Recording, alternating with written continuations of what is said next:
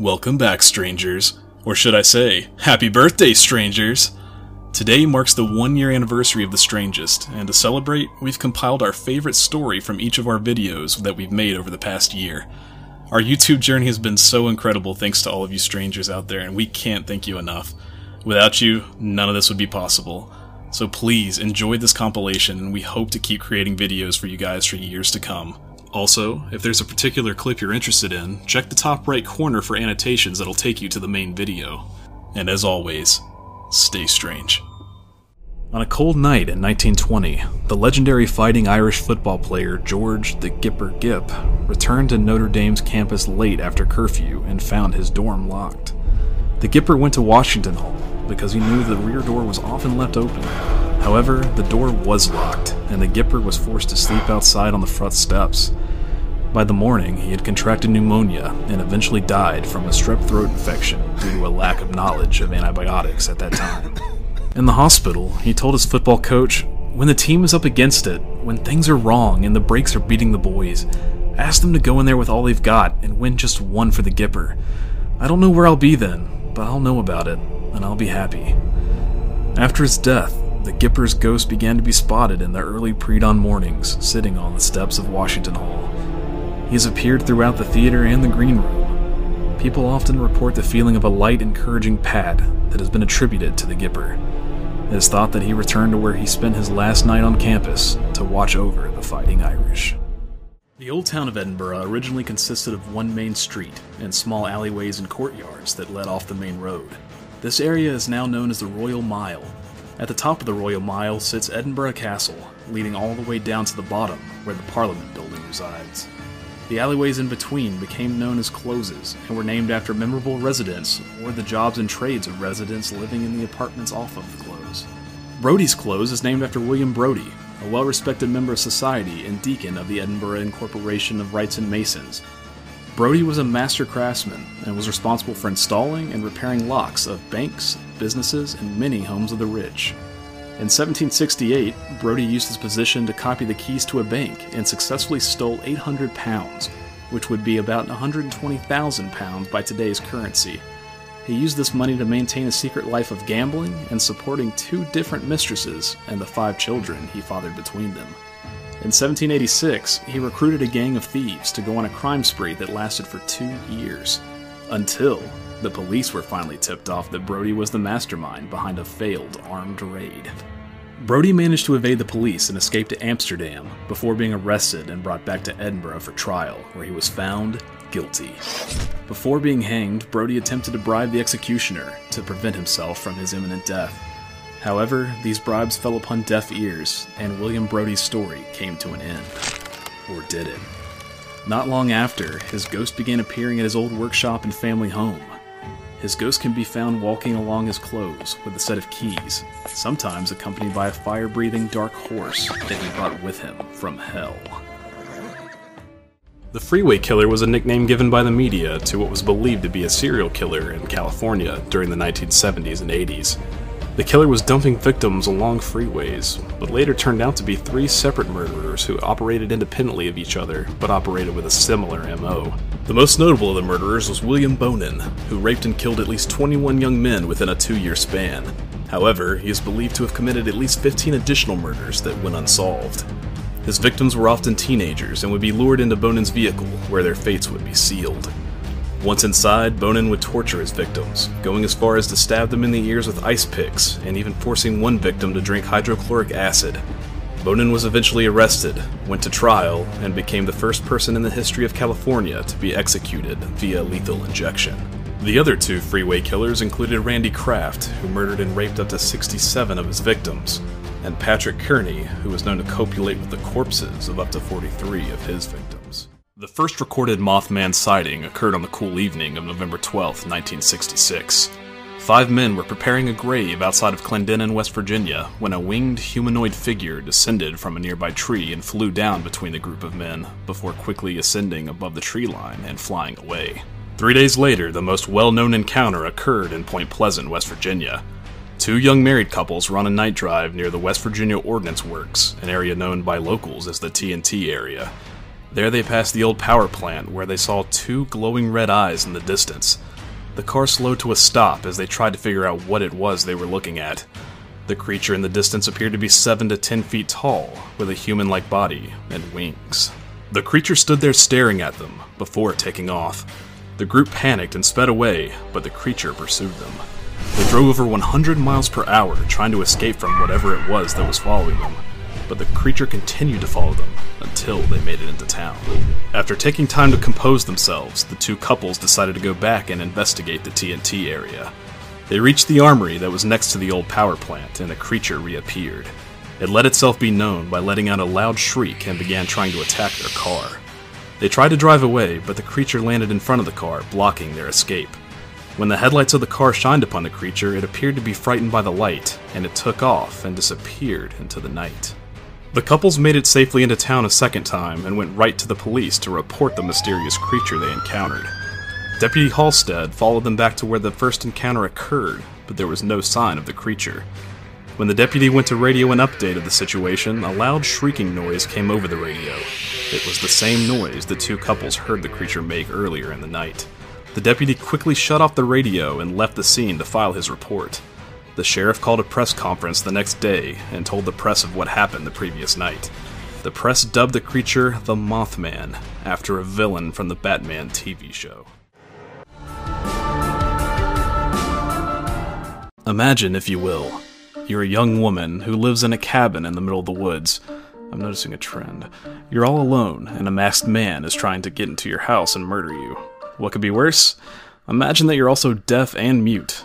No calling the police, no hearing the footsteps coming up behind you, nothing. That is the unfortunate situation the protagonist of Hush finds herself in. However, this is no damsel in distress. She's a strong, independent woman that don't need no man. This movie's a game of cat and mouse that will leave you screaming at your television, trying to tell a deaf woman what to do. This was a movie I stumbled onto accidentally, but it quickly became one of my favorites and really gives you a look into a human's resourcefulness and will to live.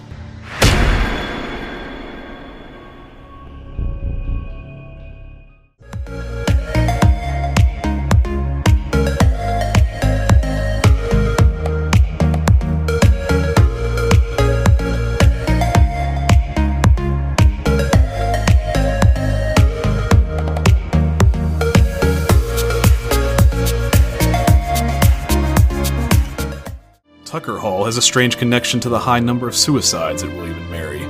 In 2015, there were four different student suicides out of 8,000 students who attended. Tucker Hall was originally built as a library, then housed the law department for 13 years before becoming home to the English department. During the 1980s, a girl hung herself on the third floor of Tucker Hall after a long night of studying. A few years later, another student was found hanging in the exact same spot with a note that only said, She made me do it. In 2004, a man killed himself in the building. Many have reported a strange girl who comes up to those pulling an all nighter in the building and asks how their study's going. If the student says fine, she'll tell them they should call it a night and head to bed. If the student doesn't listen, the girl throws a fit and slams her hands on the walls and tables until they leave. If the student responds that studying is not going well and they think they may fail, the girl tries to convince them to kill themselves to solve all their problems and shortcomings in life.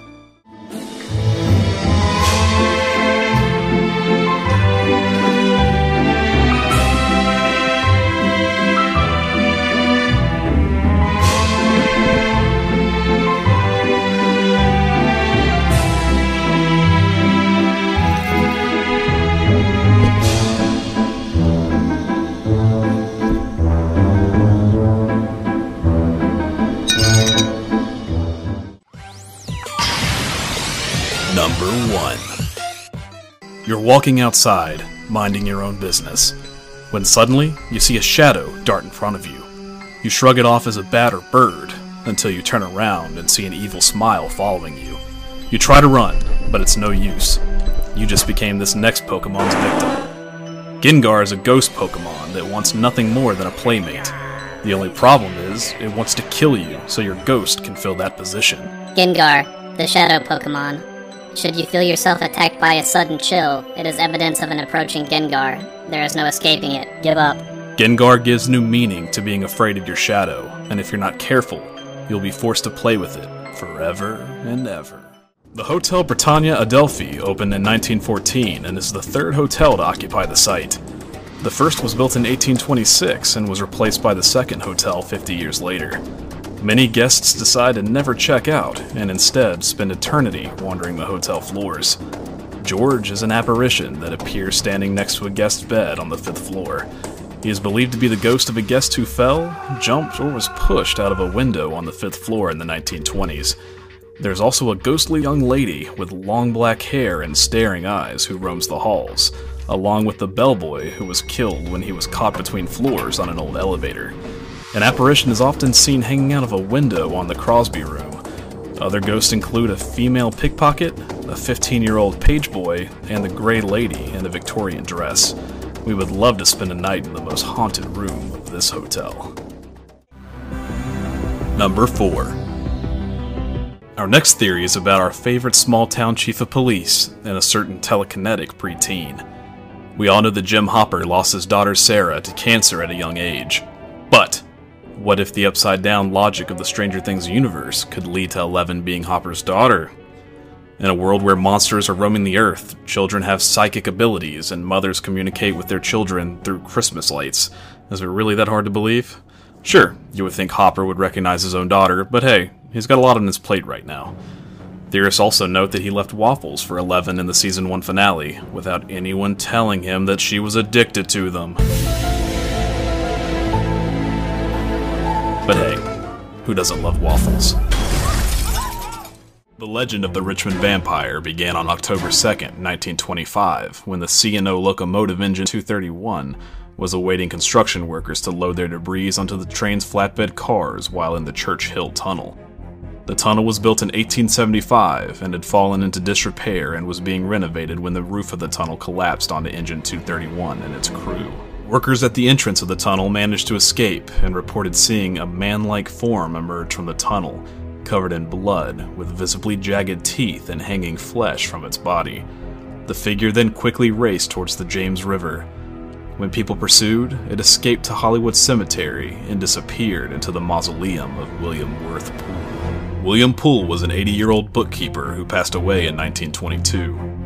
However, his mausoleum mysteriously only lists the year 1913 on it, along with W. W. Poole. The W's appear almost like fangs inscribed on the mausoleum. The architecture of this strange tomb is both Masonic and ancient Egyptian design. The year 1913 may simply mark his wife's death, or the absence of a death year could allude to Poole's immortality. Local legend says Poole was exiled from England when he was discovered to be a vampire. After the Church Hill tunnel collapsed, workers tried to recover the bodies of missing men who were trapped beneath the tunnel. Yet they only discovered the body of Tom Mason, sitting upright in the engineer's cab, exactly how he was when it collapsed. No other bodies were found, and Engine 231 was left abandoned under the debris, and the entrance of the tunnel was bricked up. Everything was fine at the house when they first moved in, and they were like, some weird shit started happening. And I swear it was after we played with that Ouija board. I guess it released something in the house. I don't know. On Sunday, June 6, 1993, a horrific tragedy occurred in the small town of Windsor, North Carolina. The manager and cashier at a Bi-Lo market were finishing closing the store along with the Sunday night cleaning crew. Unknown to them, they were not the only ones in the store. A monster had come in and hid silently in the back while waiting patiently for the store to close. Around 6:15, once the doors were locked, the man appeared with a gun, rounded up the six employees, and took them to the back butcher room. Here, he bound them with duct tape and gagged them. He stacked them three by three, two on top of each other, with the intention of shooting through the stacks to save ammunition. The monster fired the gun into the stacks until he ran out of bullets. He then grabbed a butcher knife and began slashing at the victims. He stabbed so hard that he broke the knife in a victim's back before slowly leaving the store and disappearing into the night. The killer left without making sure his victims were all dead. One person managed to get free from the blood soaked duct tape and crawled across the store to a phone and called 911. The police found three dead, two critically injured, and one victim completely unharmed physically. The unharmed victim described the attacker as a black male between 30 to 35 years old with a solid slender build and a military style haircut. He had light brown slanted eyes with a narrow nose bridge that was possibly caused from a sports injury. The killer told his victims that he was a former police officer who was unjustly fired. Police believe this is untrue and are still unsure of the stranger's identity. He left with $3,000 in cash and the store keys in a cloth shopping bag and has never been seen again.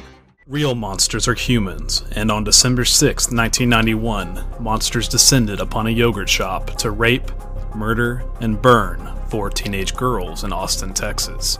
Elise Thomas and Jennifer Harbison were both 17 and working part time at I Can't Believe It's Yogurt. They were closing the shop while Jennifer's 15 year old sister Sarah and her 13 year old friend Amy Ayers waited for them to get off. However, at 11:03, a sale was recorded on the cash register that simply read "No sale" before a nightmare straight out of hell was unleashed. Around midnight, firefighters responded to a fire at the yogurt shop. While battling the fire, they discovered the bodies of three girls stacked on top of each other near the back door.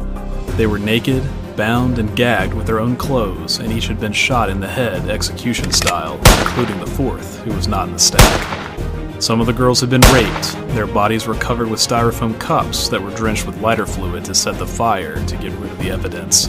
The girls had been planning a sleepover and were last seen alive a little after 10 p.m. Witnesses reported seeing two strange men lingering at one of the back tables of the shop. Have you ever woken up in the middle of the night, unable to move your arms, legs, or the rest of your body? You're unable to speak, but are fully aware of what's happening. You may experience this for a few seconds, but it could also last for several minutes. This is the horror of sleep paralysis. It's a terrifying experience, and some people have visual or audible hallucinations and believe that they are having a paranormal experience.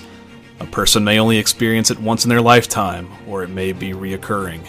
It is believed to affect 8 to 50% of the entire population.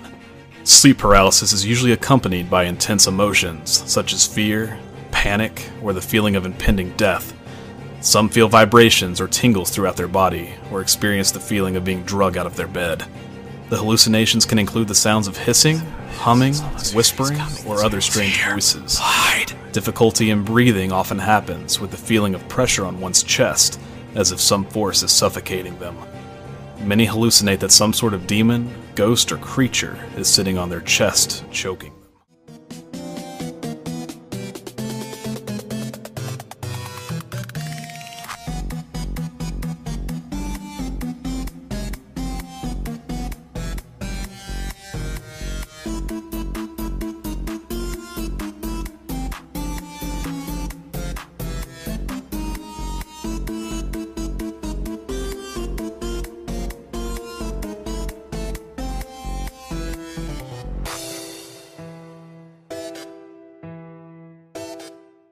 Wilson Hall is the most famous haunting at the university.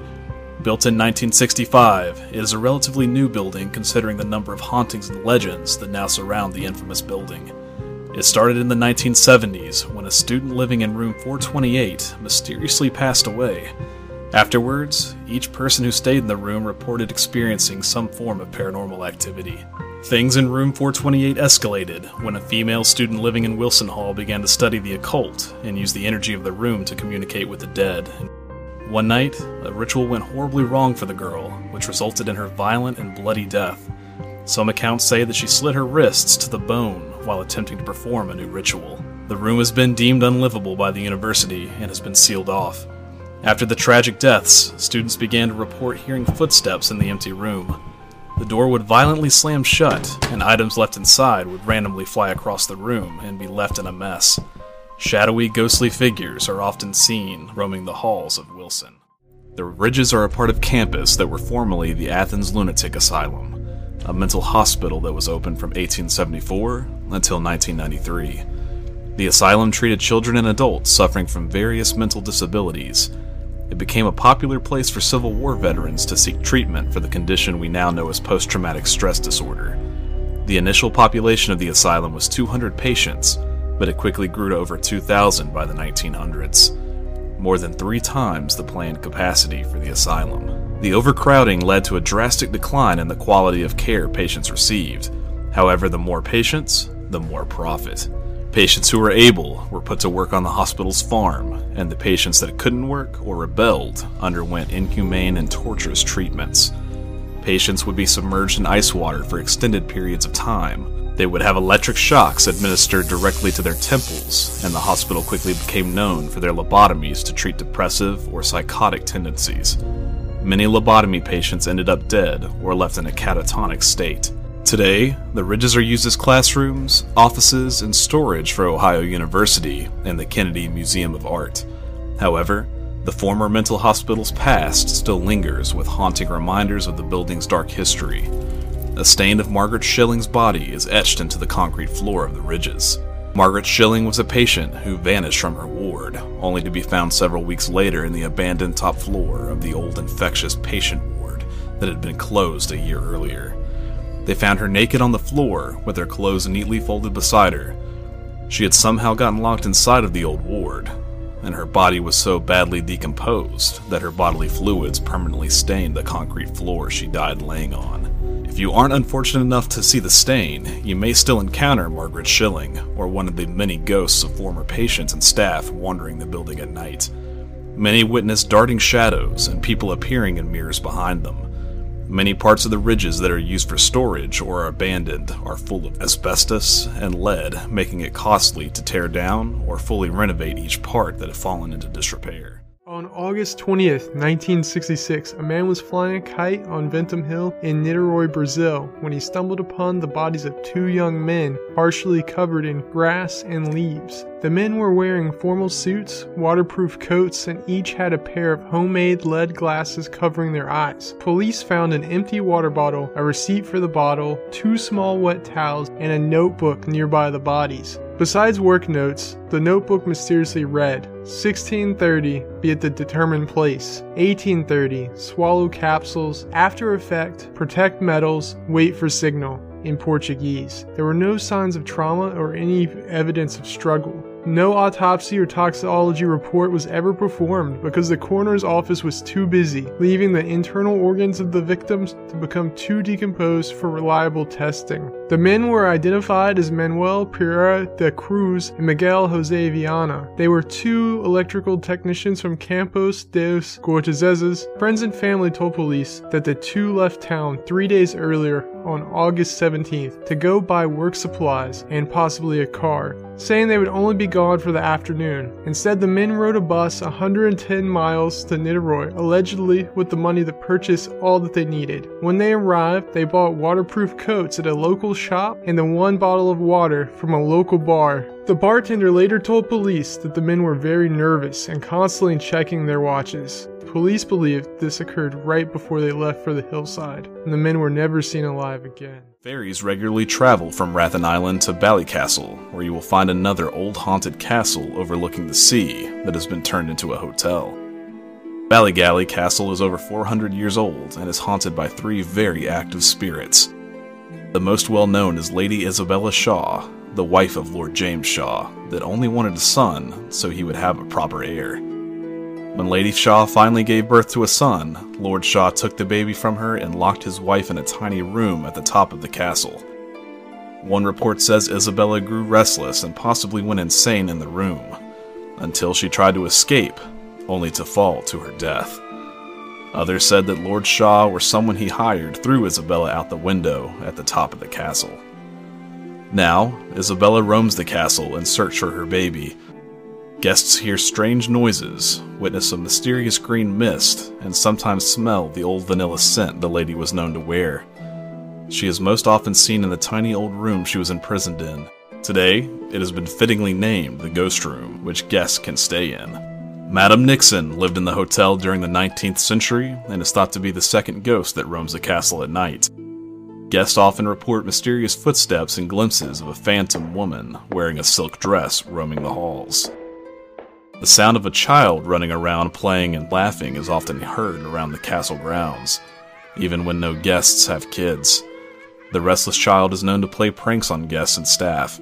He loves to knock things over and unfold sheets and towels so unsuspecting staff who open locked rooms only to find them mysteriously in disarray. The first recorded sighting of the monster occurred in the 6th century when the Irish monk St. Columba encountered a group of people burying a man by the River Ness that had been killed by a supposed water beast. Columba sent one of his followers across the river to investigate, but was attacked by the beast. St. Columba made the sign of the cross, saying, Go no further. Do not touch the man. Go back at once, causing the creature to pull back and flee. Nessie was sighted again around 1871 when a Mr. Mackenzie reported an object resembling a log or overturned boat squirming slowly through the water before quickly vanishing. The monster myth grew when a new road was built along the loch. In 1933, George Spicer and his wife witnessed an enormous prehistoric animal that was 4 feet tall and 25 feet long, with a never ending neck like an elephant's trunk cross the road in front of their car, moving towards the loch. Later that year, Arthur Grant, another motorist, encountered the same creature. He described it as having a long neck with a tiny head, almost like a seal and plesiosaur hybrid. Hugh Gray claimed to have taken the first photo of the monster in 1933. However, most believe it's just a blurry photo of his golden retriever fetching a stick out of the loch. In 1975, the famous surgeon's photograph that started the Nessie craze was exposed as a hoax, accomplished by using a toy submarine attached to a fake head and neck. Throughout the years, most photographs have been too blurry to make out anything or have been later been proved to be pranks and hoaxes.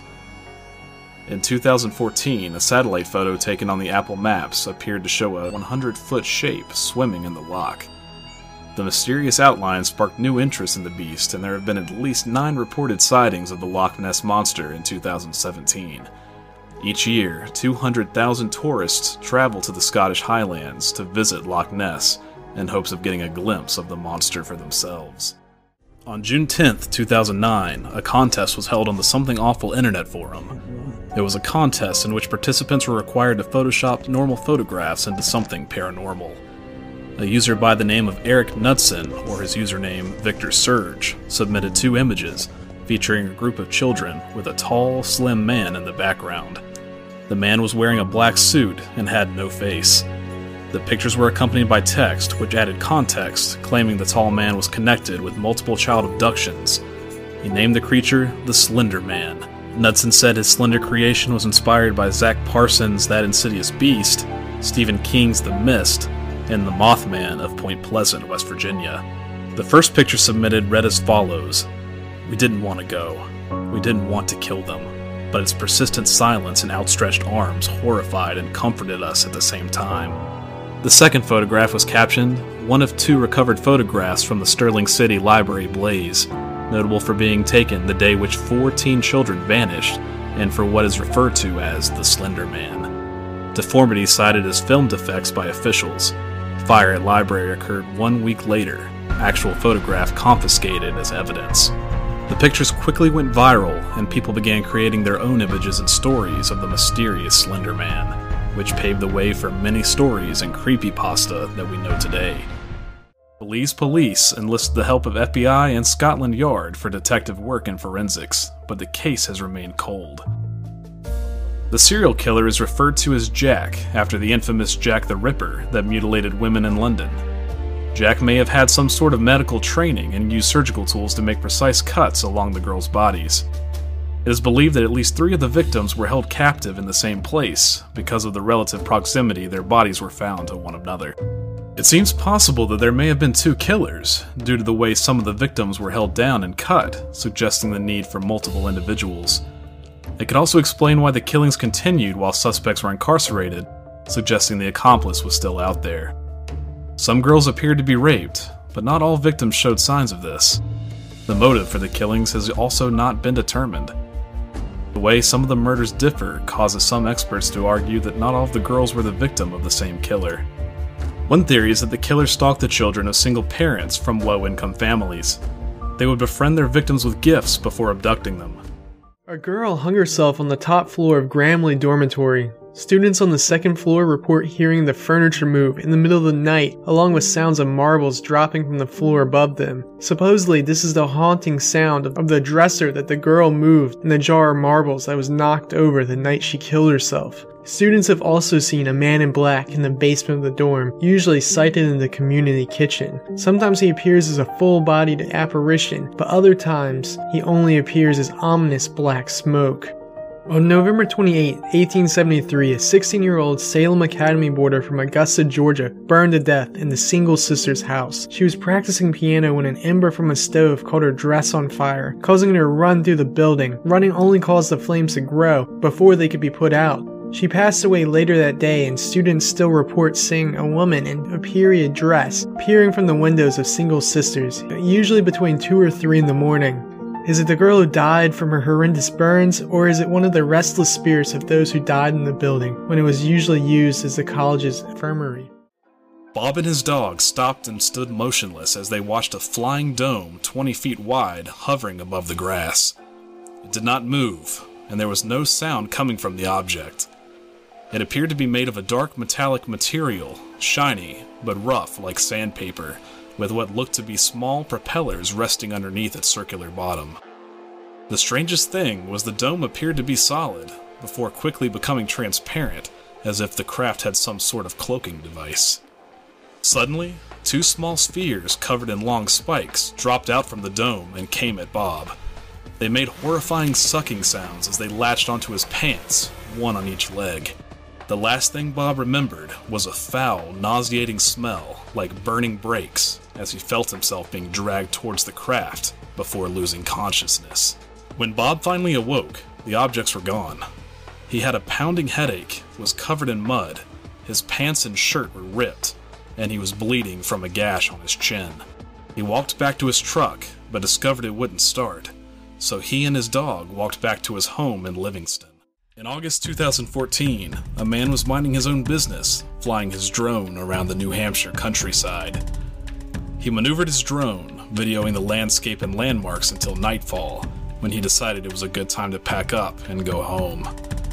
Little did he know that he had captured something terrifying during his flight. Upon reviewing the footage, he noticed a dark, humanoid figure on top of a barn he had flown over. The figure seemed to have dramatically elongated arms and legs, and moved across the roof in an abnormal, almost spider like manner. He studied the film and showed it to his friends. Some claimed it was merely a shadow or hole in the roof, while another pointed out that the figure resembled a human like creature on all fours. Though the experience was unsettling, the man continued his life, dropped the idea, and moved forward. That is, until a few days later. Suddenly, one night, his dog began barking continuously on the west side of his house. This went on for hours, as the dog continued while moving to the south side of his house. The man eventually got fed up with the noise and went to stop his dog. When he found him, the dog was at the front door, paws on the door, snarling at whatever he thought was on the other side. The man turned on the front lights, but nothing was there. Again, he shook it off, took the dog to the basement, and went to sleep. The next day, the man's nephew, who had been staying the weekend, began drawing and decided to hang his picture on the refrigerator. The picture contained a dark humanoid figure with elongated limbs crawling up the driveway of the man's house. Startled, the man asked his nephew what exactly he had drawn. The boy replied, It's the monster that was outside our house last night. He then went on to say that the dog's barking was the only thing keeping the monster out of the house, and that afterwards the monster climbed on top of the roof but was unable to find a way in. Startled, the man asked, Why is it trying to get in? To which his nephew replied, You made it angry. You took its picture. Unfortunately, it didn't end there. The following day, the neighbor from across the street confronted the man, saying that her daughter had begun drawing pictures depicting a black humanoid monster sitting on top of the man's roof staring the neighbor's house down. A week later, the man decided to fly his drone again, this time at the local skate park. While there, he received a call from his sister. Why is Kyle drawing black monsters hiding at the foot of your bed? He keeps drawing pictures of a man he says is you sleeping while a giant spider monster of some kind watches you from across the room. Disturbed and in a state of paranoia, the man packed up his drone and went to leave. However, as he left, he noticed a dark figure emerge from behind one of the skate ramps. He began to sprint out of the park and back to the parking garage to find his car. He tried to convince himself that he was just overreacting, but as he got to the parking garage elevator, he noticed a hooded figure walking towards him. Convinced he was overreacting, he held the door open for the hooded man. The man walked in, the doors closed, and the nightmare began. The hooded figure contorted its body, falling backwards on its arms and legs. The lights on the elevator flickered on and off repeatedly as the creature continued contorting its body. As the doors finally opened, the man saw the monster's red eyes staring at him. He dropped his drone's case and ran. Though the details of this story seem far fetched, he was not the only person that seems to have come in contact with this monster. The Shambles is York's most famous street, and today you will find a nice mix of shops, restaurants, and pubs that you can visit and enjoy. However, the design of this unique narrow street and the Elizabethan buildings surrounding it are the result of the street originally being the city's butcher block. The cobbled channel in the middle of the street between the raised pavement was designed to dispose of the blood, guts, and waste that was left flowing through the street. The overhanging buildings were designed to allow greater floor and living space above the butcher stalls, but they also provided the perfect shelter to protect the hanging meat from the sun and rain. You can still see the hanging hooks left in some of the buildings, along with the lingering spirits of the past. Many of the shops in Shambles claim to have their own ghosts, but one that appears regularly for over a hundred years was a tall, well dressed gentleman wearing a bowler hat. He was often seen standing outside or in a shop window from the 1800s until around the 1940s. He would often wave or smile to those who caught his eye, but would quickly vanish if someone tried to speak to him. Strangely, he has not been seen since the end of World War II. The family usually kept to themselves on the isolated farm, but Andreas had recently told a few people in the nearby town that a series of unexplainable events that began happening in the middle of March. While surveying the farm after a recent snowstorm, Andreas found mysterious footsteps in the snow that led from the forest on the edge of his property to the family's home before they mysteriously stopped. There was no other tracks leading back away from the house. Andreas searched everywhere on his farm and inside the home for any other evidence of the strange visitor from the woods, but it was like they vanished without a trace. Later, Andreas woke up in the middle of the night to the sound of footsteps and odd noises coming from the attic. However, he found the attic to be empty when he went to investigate. Andreas told his neighbor that his keys had gone missing from inside the home. He had also found a strange newspaper in his house that none of his family recognized, and his shed appeared like someone had tried to pick the lock and break in. His neighbor offered him a gun for protection, but sadly Andreas declined the offer, still refusing to believe that something truly sinister was happening on the farm. On the evening of the 31st, an unknown monster lured Andreas, his wife, his daughter Victoria, and granddaughter into the barn, one by one, where they were ambushed and murdered with a mattock. It appeared that the adults died almost instantly from their fatal wounds, but Andreas's little granddaughter suffered for hours alone next to her dead family, repeatedly tearing out her own hair while she slowly passed away. Next, the intruder entered the home and killed baby Joseph in his cot, before finally entering Maria's bedroom and hacking her body into pieces. The maid had just begun her job earlier that day. What do you think spooked the previous maid causing her to know not to spend one more night on the cursed farm. Morrow Library was the university's main library until the recent completion of the Drinko Library. Morrow is now an auxiliary library and museum that still has a couple of quarrelsome spirits wandering its halls. Those left alone in the building often report hearing loud arguments between multiple voices, despite no one else being in the building. Sometimes books and other items will fall off the shelves without explanation. In 1899, Nikola Tesla, the famous inventor and electrical engineer, intercepted radio signals unlike any of the natural radio sources on Earth. He believed the signal was coming from an intelligent life on Mars using radio waves to communicate using a number system as their language. In 1927, Jorgen Hals, a Norwegian engineer, was experimenting with radio signals and discovered some of the signals would echo back to him several seconds later. He could not explain the delayed echoes, but Black Knight enthusiasts believed that he was picking up signals that were being bounced back from the alien satellite. In 1954, UFO researcher Donald Keyhoe told newspapers that the US Air Force had detected signals coming from two potential satellites orbiting Earth, despite there being no known man made satellites in orbit yet. In the early 1960s, Time reported that an unknown object was discovered to be in a polar orbit around Earth. This unexplained object was supposedly monitoring US and Soviet satellites that were in an equatorial orbit.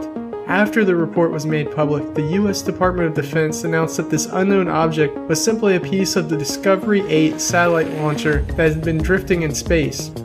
Duncan Lunan, a science communicator and science fiction author, attempted to determine the origin of these mysterious radio waves that Tesla and Halsey had encountered. He determined in 1973 that the signals were messages transmitted by an alien probe that had been sent from the star system Epsilon Bootis that had been lurking near the moon for the past 13,000 years. Charles Whitman knew something was wrong with him. He complained of headaches, violent outbursts, and intrusive thoughts in the weeks leading up to his mass shooting and suicide. His suicide note read, I do not really understand myself these days. I am supposed to be an average, reasonable, and intelligent young man. However, lately, I cannot recall when it started. I have been a victim of many unusual and irrational thoughts. After my death, I wish that an autopsy would be performed on me, as if there's any visible physical disorder. Whitman was a former Eagle Scout, Marine, and an expert marksman. He was discharged from the Marines in 1963 and returned to the University of Texas to study architecture in 1965.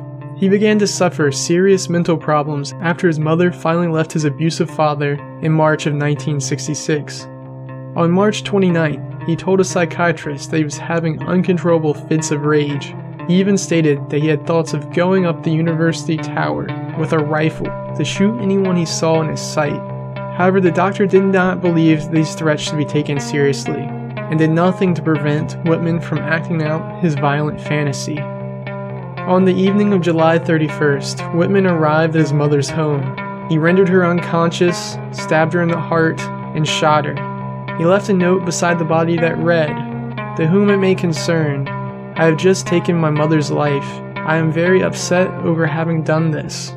However, I feel that if there is a heaven, she is there now. I am truly sorry. Let there be no doubt in your mind that I love this woman with all my heart. Whitman returned home and waited for his wife to go to sleep. He then stabbed her three times in the heart. He typed a note before her death that said, I loved her dearly. I cannot rationally pinpoint any specific reason for doing this. His entry in his journal read, August 1st, 1966, 3 a.m., both dead. It continued to say, If my life insurance policy is valid, please pay off my debts, donate the rest anonymously to a mental health foundation. Maybe the research can prevent further tragedies of this type. The next day, he entered the elevator of the University of Texas Tower and traveled up to the observation deck. He brought an assortment of weapons and supplies they brought and stockpiled in a rental truck earlier that morning. Once he reached the top deck, he began shooting every person he saw below. The rampage lasted a little over an hour and a half. Whitman shot most of his victims near or in the heart. He murdered 14 people and wounded 31 others before being shot and killed by two heroic police officers. Throughout history, one of the biggest mysteries has been that of the identity of Jack the Ripper. However, many were convinced that he was already admitted into the Broadmoor Criminal Lunatic Asylum. Thomas Hayne Cutbush was a patient that had been committed after stabbing a woman during a nightly stroll. The public has been convinced that he was the Ripper, to the point where the asylum actually released a series of 26 documents in an attempt to silence the claims. Thomas's insanity began to bloom in 1888 which coincided with the murders of the Ripper. Whether he was the Ripper or not, Thomas was insane. He was convinced that his doctor had been attempting to poison and kill him. After failed attempts to press charges, he believed that the government was also in on the murder attempts. After he was committed for the murder of the young woman, he was also reported to be very violent. This included an attempt to bite his mother's face off during one of her visits. Thomas's description also matched that of the Ripper, including his bright blue eyes and his famous limp. It was also noted that Thomas's uncle, who was a superintendent of the Scotland Yard, shot himself around the time of the Ripper's murders. Was Thomas really the Ripper, or just a severely demented individual? We may never know. In the Holy Spirit, we cast you out, demon. The Power of Christ compels you. The power of Christ compels you. Also, you should check out our channel, Stay Strange, which is going to be used for any gaming content, skit videos, anything that doesn't fit our normal algorithm or our normal taste in videos. It's our experiment channel where we can do anything that we don't think will quite fit the strangest, and we'll throw it up there. So So the link will be down below, but you should check it out and subscribe. It's, it's a great time. What would happen if our reality is an illusion and we are programs living inside a computer simulation? In the movie The Matrix, artificial intelligences, known as the machines, created a simulated virtual reality based on society at the turn of the 21st century, known as the Matrix, to keep the minds of humanity under their control. The character Neo encounters a glitch inside the Matrix when he experiences deja vu after watching the same black cat walk past him twice. Deja vu in the Matrix is caused by a glitch that occurs when the machines change something inside the simulation. If our reality is a simulation like the one presented in the Matrix, then it makes many wonder if we experience similar glitches in our simulated reality, like the ones presented in the film. These glitches can be like deja vu, precognition, or premonition, where a person perceives something that breaks the laws of physics or rules of our reality. There's a whole subreddit on Reddit dedicated to eyewitness stories that cannot be explained with critical thinking called R Glitch in the Matrix, along with lots of different Ask Reddit threads where thousands of people have shared their reality shattering experiences. Outside of Belfast, you'll find the Giant's Ring, a henge monument that dates back to the Neolithic period and was built around 2700 BC. The site is a 200 meter earthwork circle with a tomb in the center, made up of five upright stones and a large capstone. The original purpose of the monument was most likely a memorial to the dead or a religious site. The Giant's Ring predates the pyramids in Egypt and Christianity. Archaeologist Michael O'Kelly believed the site, along with others like it around Ireland and Britain, were built by an ancient cult known as the Cult of the Dead. The cult followed an early religion which venerated the dead as one of its core principles. Some believe that the site has been used by many different cults and pagan religions as a location for many sinister rituals and even possibly human sacrifice. Early Christians would not visit the site because of the local pagan myths and legends surrounding the old tomb. The area around the ancient monument was briefly used as a race course during the 18th century before it was declared a heritage site. Today it is free to visit when the park around it is open. Many who visit the site have reported seeing a mist that is known to engulf the area around the ancient tomb. Whenever you try to escape the mist, it will bring you back to the center of the monument. We didn't encounter the mist when we visited. We did get to see an amazing ancient site that I had never heard of before our trip to Northern Ireland. The mysterious Scotsman was never found, but James Donaldson, a body snatcher who may have been connected to the case, was convicted and sentenced to a year in Kirkdale prison. In Dublin, Ireland, Kavanagh's Pub holds the proud title of being the oldest family run pub in the city.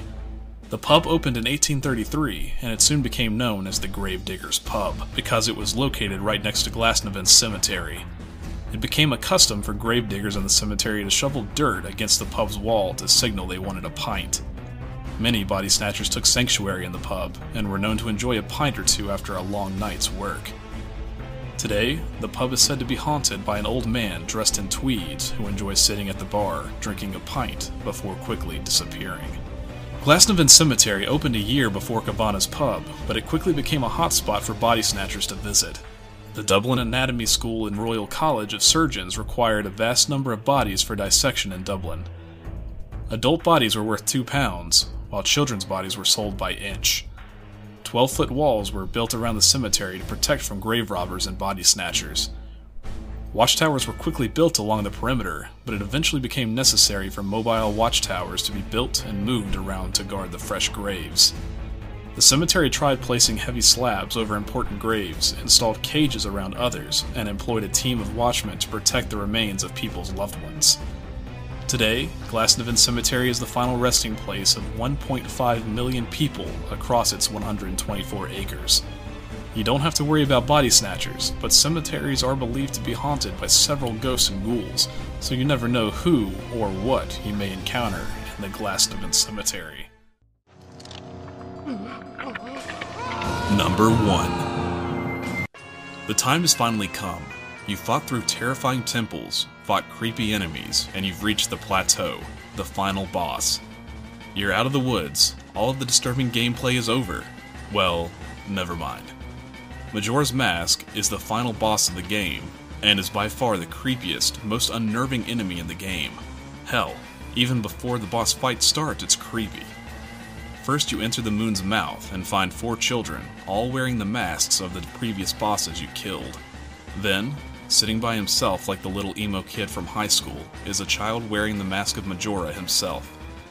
You speak to him, and the fight begins.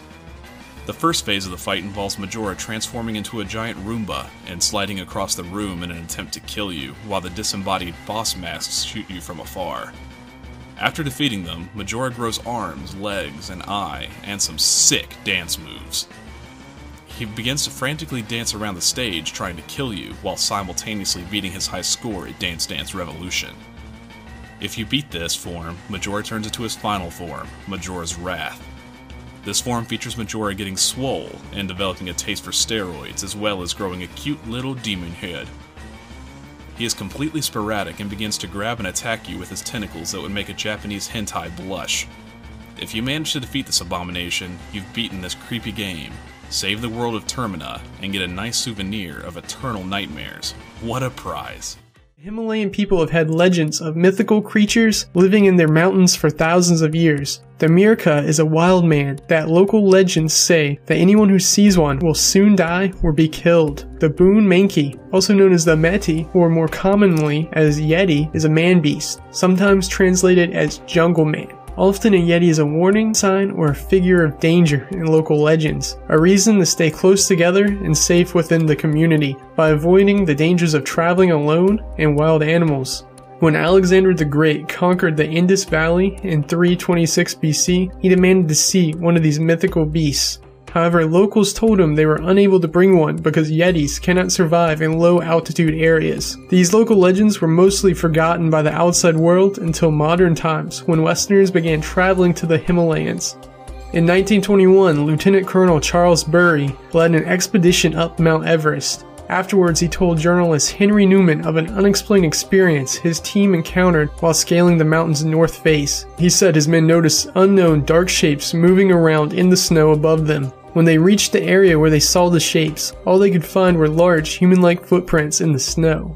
Newman published this story, and soon adventurers from around the world wanted to climb the Himalayas to try to catch their own glimpse of the mysterious, abominable snowman. In the 1950s, Yeti fever exploded when Eric Shipton, a highly respected Mount Everest climber, discovered and took photos of unusual footprints when he was searching for an alternative route up the mountain. These footprints looked human-like, but were massive and had a thumb. The Daily Mail published these photos in 1954, along with an alleged photo of a Yeti scalp, which got the attention of Edmund Hillary, the first recorded person to summit Mount Everest. Hillary launched his own investigation into the creature with the focus of discovering how they live at such a high altitude.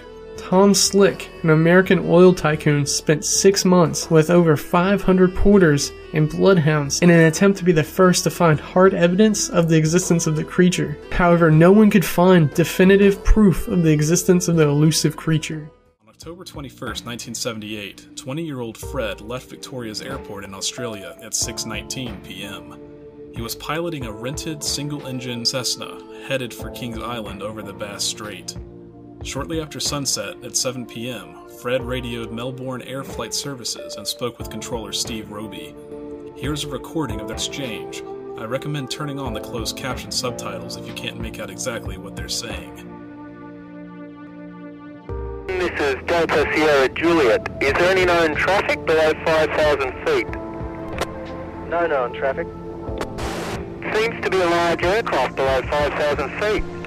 What type of aircraft is it? I cannot confirm. It's four bright, seems to me like landing lights. The aircraft has just passed over me at at least a thousand feet above. Is there any Air Force aircraft in the vicinity? No known aircraft in the vicinity. Seems to be playing some sort of game. He's flying over me. Delta Sierra Juliet, it's not an aircraft, it's... Can you describe the, uh, the aircraft? As it's flying past, it's a long shape. Cannot identify it. It has such speed. It's before me right now, Melbourne. How large would the um, the object be?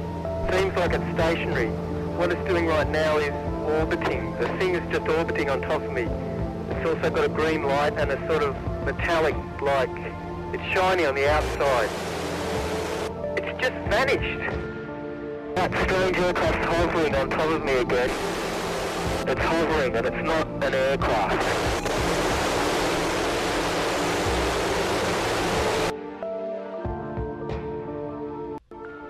No one knows what Fred saw that evening. All contact was lost after a loud scraping noise came over the radio. Search and rescue alerts were sounded at 7:12 p.m. Sea and air searches encompassed a 1,000 mile radius over the course of seven days. However, no trace of the aircraft was found.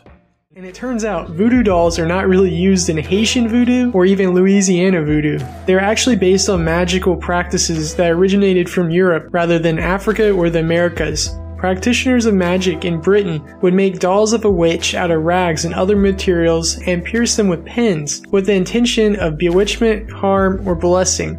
Voodoo dolls became linked with the magical practices in voodoo during the first half of the 20th century when Western pop culture began depicting them in voodoo ceremony scenes and early movies. They have continued to be made popular in films as a tool of revenge, but that's not how voodoo dolls are usually used in real life practices. You can use voodoo dolls for love, healing, empowerment, guidance, fertility, as well as the usual depiction of cursing and revenge depending on the color pen you use in the doll. The doll is meant to represent the spirit of a particular person, and in order to communicate with that person's spirit using the doll, you need a token of that person, such as a piece of clothing, hair, or something associated with that individual. You can use the doll during prayers, spells, or during meditation routines to aid in the goal you're trying to achieve. Many times, candles, anointing oils, and herbs can be used in rituals to increase the power of the doll. The doll itself can be made from a picture of the individual, yarn, string, fabric, or even bought from somewhere, but you must clear the previous energy with the doll before using it.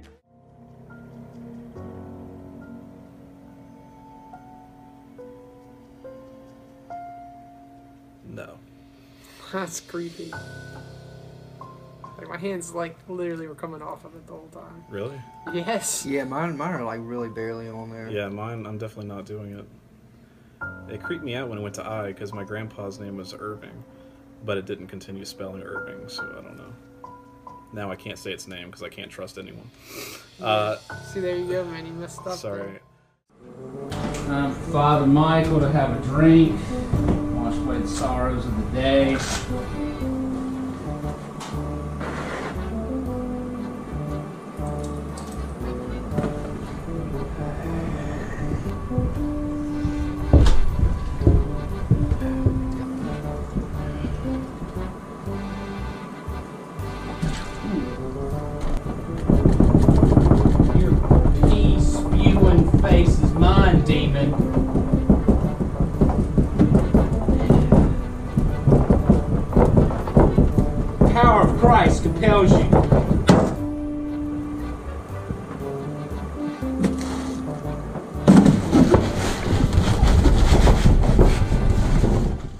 McKissick Museum is thought to be haunted by the former university president who the building is named after. James McKissick led the university through turbulent times during the Great Depression and World War II. He helped the university to continue to grow by presiding over the construction of five dorms, a library, which is now the museum, and the renovation of most of the buildings on campus. Staff has reported seeing the ghostly figure of McKissick in the upstairs balcony of the museum. Many have encountered unexplained cold spots, doors mysteriously opening and items moving on their own. They say that if you see the lights on in the building, then it is McKissick going through his old collection of books that he donated to start the library. In 1944, he suddenly dropped dead of a heart attack. He was such a beloved figure to the faculty and students that they petitioned for him to be buried on campus. Today, his grave sits at the center of the horseshoe in front of the McKissick Museum, where you can still sometimes catch a glimpse of his spirit checking on the university. August 9, 1976, at 6:20 a.m., a trucker saw something unusual on a dirt road between I-95 and Lynch's River Road in Sumter, South Carolina. He stopped to investigate and discovered two bodies on the side of the road. Both victims had been shot 3 times, execution style. One only was shot in the throat, one in the chest, and one in the back with a 357 revolver. The victims are simply known as Jock and Jane Doe. Their bodies were kept in airtight, transparent caskets for a year after their deaths in hopes that someone would come forward and identify them. When the bodies began to deteriorate too much, local law enforcement raised money to have a funeral and bury the bodies in a local cemetery. The killer and the victim's identities still remain unsolved. Rabies is exceptionally common in skunks and bats. So imagine you're out camping one day and decide to take a nap in the campsite you set up. While you are asleep, a rabid brown bat is fidgeting around. You snort and startle the little guy. He freaks out and bites you. Brown bats usually weigh in around 6 grams, and their teeth are so tiny that the bite barely breaks your skin. It looks almost like a tiny scrape that you could have gotten on your hike up to the campsite, so you think nothing of it. Unbeknownst to you, the infection process has begun. The virus travels along your nerves to your spinal cord and brain. The incubation period for the virus ranges from a few days, months, and even as long as a year in some cases. If bit or scratched by a possibly infected animal, you should clean the wound with alcohol and seek immediate medical attention. You will then receive a number of rabies vaccines depending on if you've ever received the vaccine before.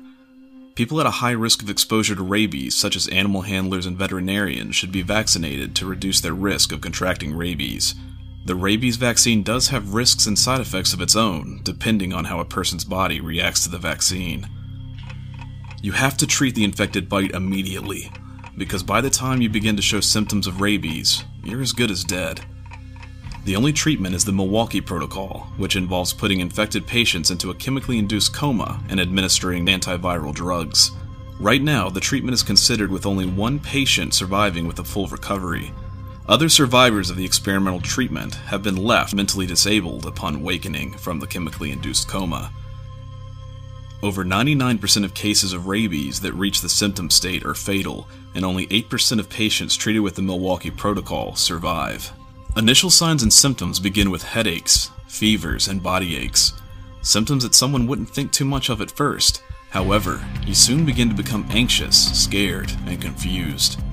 As the virus progresses, you become fidgety and can't stop shaking. You start experiencing the feeling of uncontrollable fear and terror as the virus hits your amygdala and amplifies the horror you're going through. You start getting thirsty, but you can't drink anything. You yearn for water, but with every drink, your throat closes and you puke. This continues and you develop hydrophobia, the fear of water. Your saliva production greatly increases and you get that infamous foaming mouth look.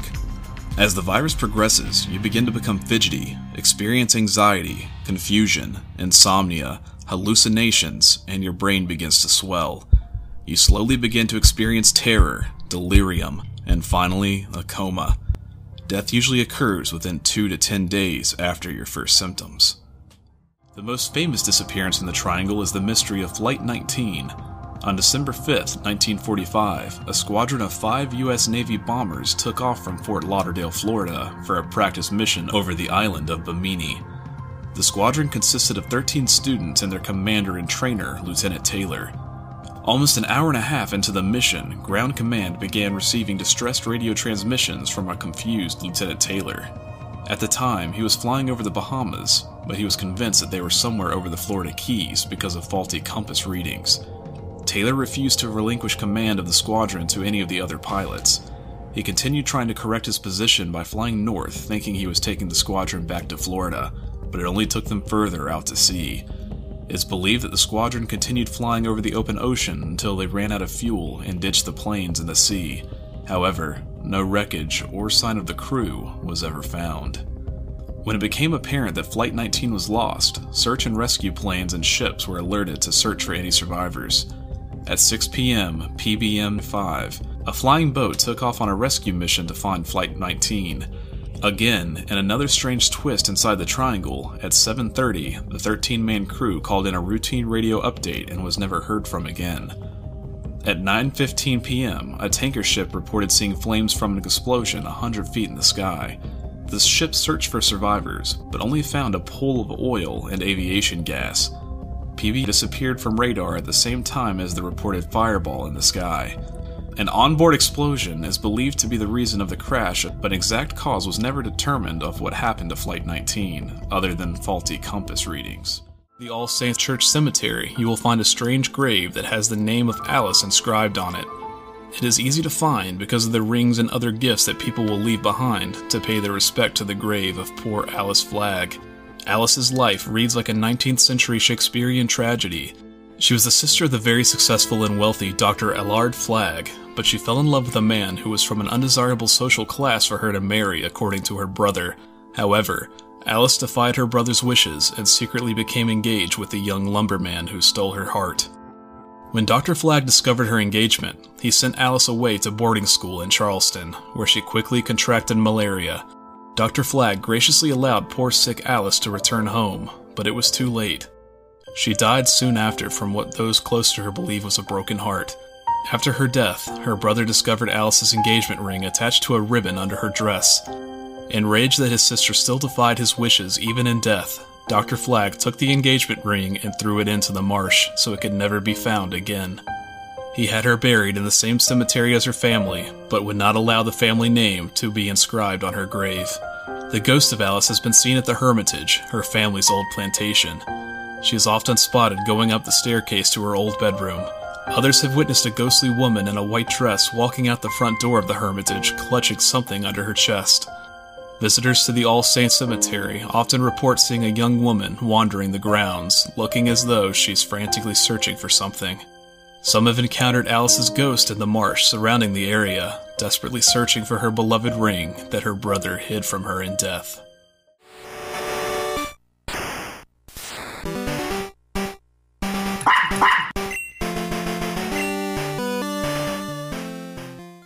On February 27, 1996, Pokemon Red and Pokemon Green were released to the public in Japan. Shortly after, the games became a worldwide phenomenon, selling over 30 million copies. However, shortly after its initial release, there were reports of children acting out of character. It seemed that upon reaching a certain point in the game, children were becoming depressed, developing illnesses, and in some cases, committing suicide. Parents were enraged and demanded that an investigation be held to discover what the Pokemon games were doing to their children. Upon further research, it was discovered that all of the children in question had developed their ailments after reaching a certain city, Lavender Town. Lavender Town in the games is treated as the region's cemetery and ghost habitat. Upon entering the city, the tone and music changes drastically to a shrill tune. Upon further exploration of the city, you will find the Lavender Town Tower, Inside are multiple people mourning the deaths of their beloved Pokemon. You will also run into ghosts that are unable to be defeated and leave your Pokemon shivering in fear. To many, this town seemed out of place for a happy children's game. After investigating further, it was found that the creepy tune that played in Lavender Town contained very high pitched sounds that only children could hear. In addition, these pitches were known to cause nausea and other illness in children, including depression and suicide. The creators of the game were ordered to go back and fix the music immediately, lowering the tones, which leads to the tune heard in today's copies of the games. It is said, however, that some original copies of Red and Green still contain the haunting melody. Unfortunately, it didn't end there. In 1967, the Soviet Union had an embarrassing disaster on a global stage when the Soyuz 1 parachute failed to properly open after re entering the atmosphere, killing cosmonaut Vladimir Komarov. He became the first official flight fatality, but was he really the first? Reportedly, Komarov knew the space capsule was unsafe to fly, but did not want the mission to be delayed or scrubbed and flew it anyway. How many of these unsafe flights took place? In 1969, the Soviet Union continued to face global shame as the United States Apollo 11 successfully put men on the moon. Some claim that the Soviet Union attempted to beat the Americans to the moon with their new N 1 rocket on July 3, 1969. However, it exploded. Another rumor is that the second Soviet space crew attempted to reach the moon before the Americans but failed to achieve lunar orbit and overshot the moon. The Soviets officially claim all of their lunar test missions were either unmanned test flights or space probes. The Soviets officially ended its moon landing program in 1974. His smile is all teeth. Everything about him screamed fake. I didn't know what else to say or do. About that time, my wife arrived home from work and found me and the strange priest in our living room. My wife was happy to meet our first neighbor, but it didn't take long for the preacher man to start asking my wife the same awkward questions Are you Christian? How long has that been happening for you? She tells him her grandfather was a minister and she was saved really young. The whole time, the preacher has this look of disbelief on his face. You could tell he didn't believe anything we were saying and thought we weren't true Christians. He told us we needed to be saved as adults. He needed to lead us away from our wicked worldly ways that had let us slip into what we thought were Christian lives. He went into a tantrum about the devil and feeling the devil's work in our house. My wife really did not appreciate any of this, and before she could get mad at the holy man, I tried to get him moving towards the door. He just wouldn't get out. He kept saying that he would see us on Sunday, but tell us we were going to hell if we didn't change our ways. Finally, I start pretty much shoving him out the door until he dramatically acts like I threw him out the door and down the steps in disbelief that I was trying to get him out of my own house. All I heard him say before I closed the door was, See you there on Sunday. So, does it pick up EMF? Yeah, it does. Uh, does it pick up anything really with a magnetic field? Yeah, it does. Does it find ghosts? Uh, that's up to you. Uh, I'll leave that up to Ethan and the rest of them. But as far as I'm concerned with this thing, you know, this is this is fucking sixty dollars if you buy the U.S. one, and this in this case this is thirty dollars. There is like five, maybe six dollars worth of electrical components on this thing, and so my opinion of it is, you know, the old saying, if the women don't find you handsome, they should at least find you handy enough to fucking solder together six dollars worth of horse shit and find a goddamn ghost in your house. With the voices gone, Abby and her family went on vacation to de stress after her recent health scare. Yet the voices returned and told Abby that she must return to England immediately for treatment. She listened and returned to London to see Dr. Azuonye again because he was beginning to trust the voices. The voices once told her, To help you see that we are sincere, we would like you to check the following. They told her three separate pieces of information that she had no prior knowledge of, but upon checking the information out, she discovered everything the voices had told her was true. She began to have increasingly more delusional thoughts and hallucinations. The voices gave her a specific address of a large London hospital. They told her she needed to go there and ask for a brain scan because her brainstem was now inflamed from the tumor. She was running out of time. Abby's initial request for a brain scan were turned down because of the lack of evidence and anything physically wrong with her. Dr. Azuonye continued to request and negotiate with the hospital to perform a brain scan to see if there was anything physically wrong with her causing these strange voices. The scan was finally approved and performed the following month. More scans were ordered when the first did show signs of a mass in Abby's head. Luckily, the doctors believed a safe operation could be performed to remove it before it grew any larger. Abby underwent surgery in the following weeks, and the doctor successfully removed the entire tumor that had been growing on her brain. When Abby was in the recovery room afterwards, she reported hearing the strange voices one last time saying, We're pleased to have helped you. Goodbye. Abby made an amazing recovery and did not require any additional treatment or medication. It is well known that lesions on the brain can cause psychiatric symptoms, but this was the first documented case of hallucinatory voices successfully diagnosing a patient, comforting them, and encouraging them to seek a specific treatment. There is a ghostly lady dressed up in all blue that is often seen walking slowly into Ponce de Leon Hall at night.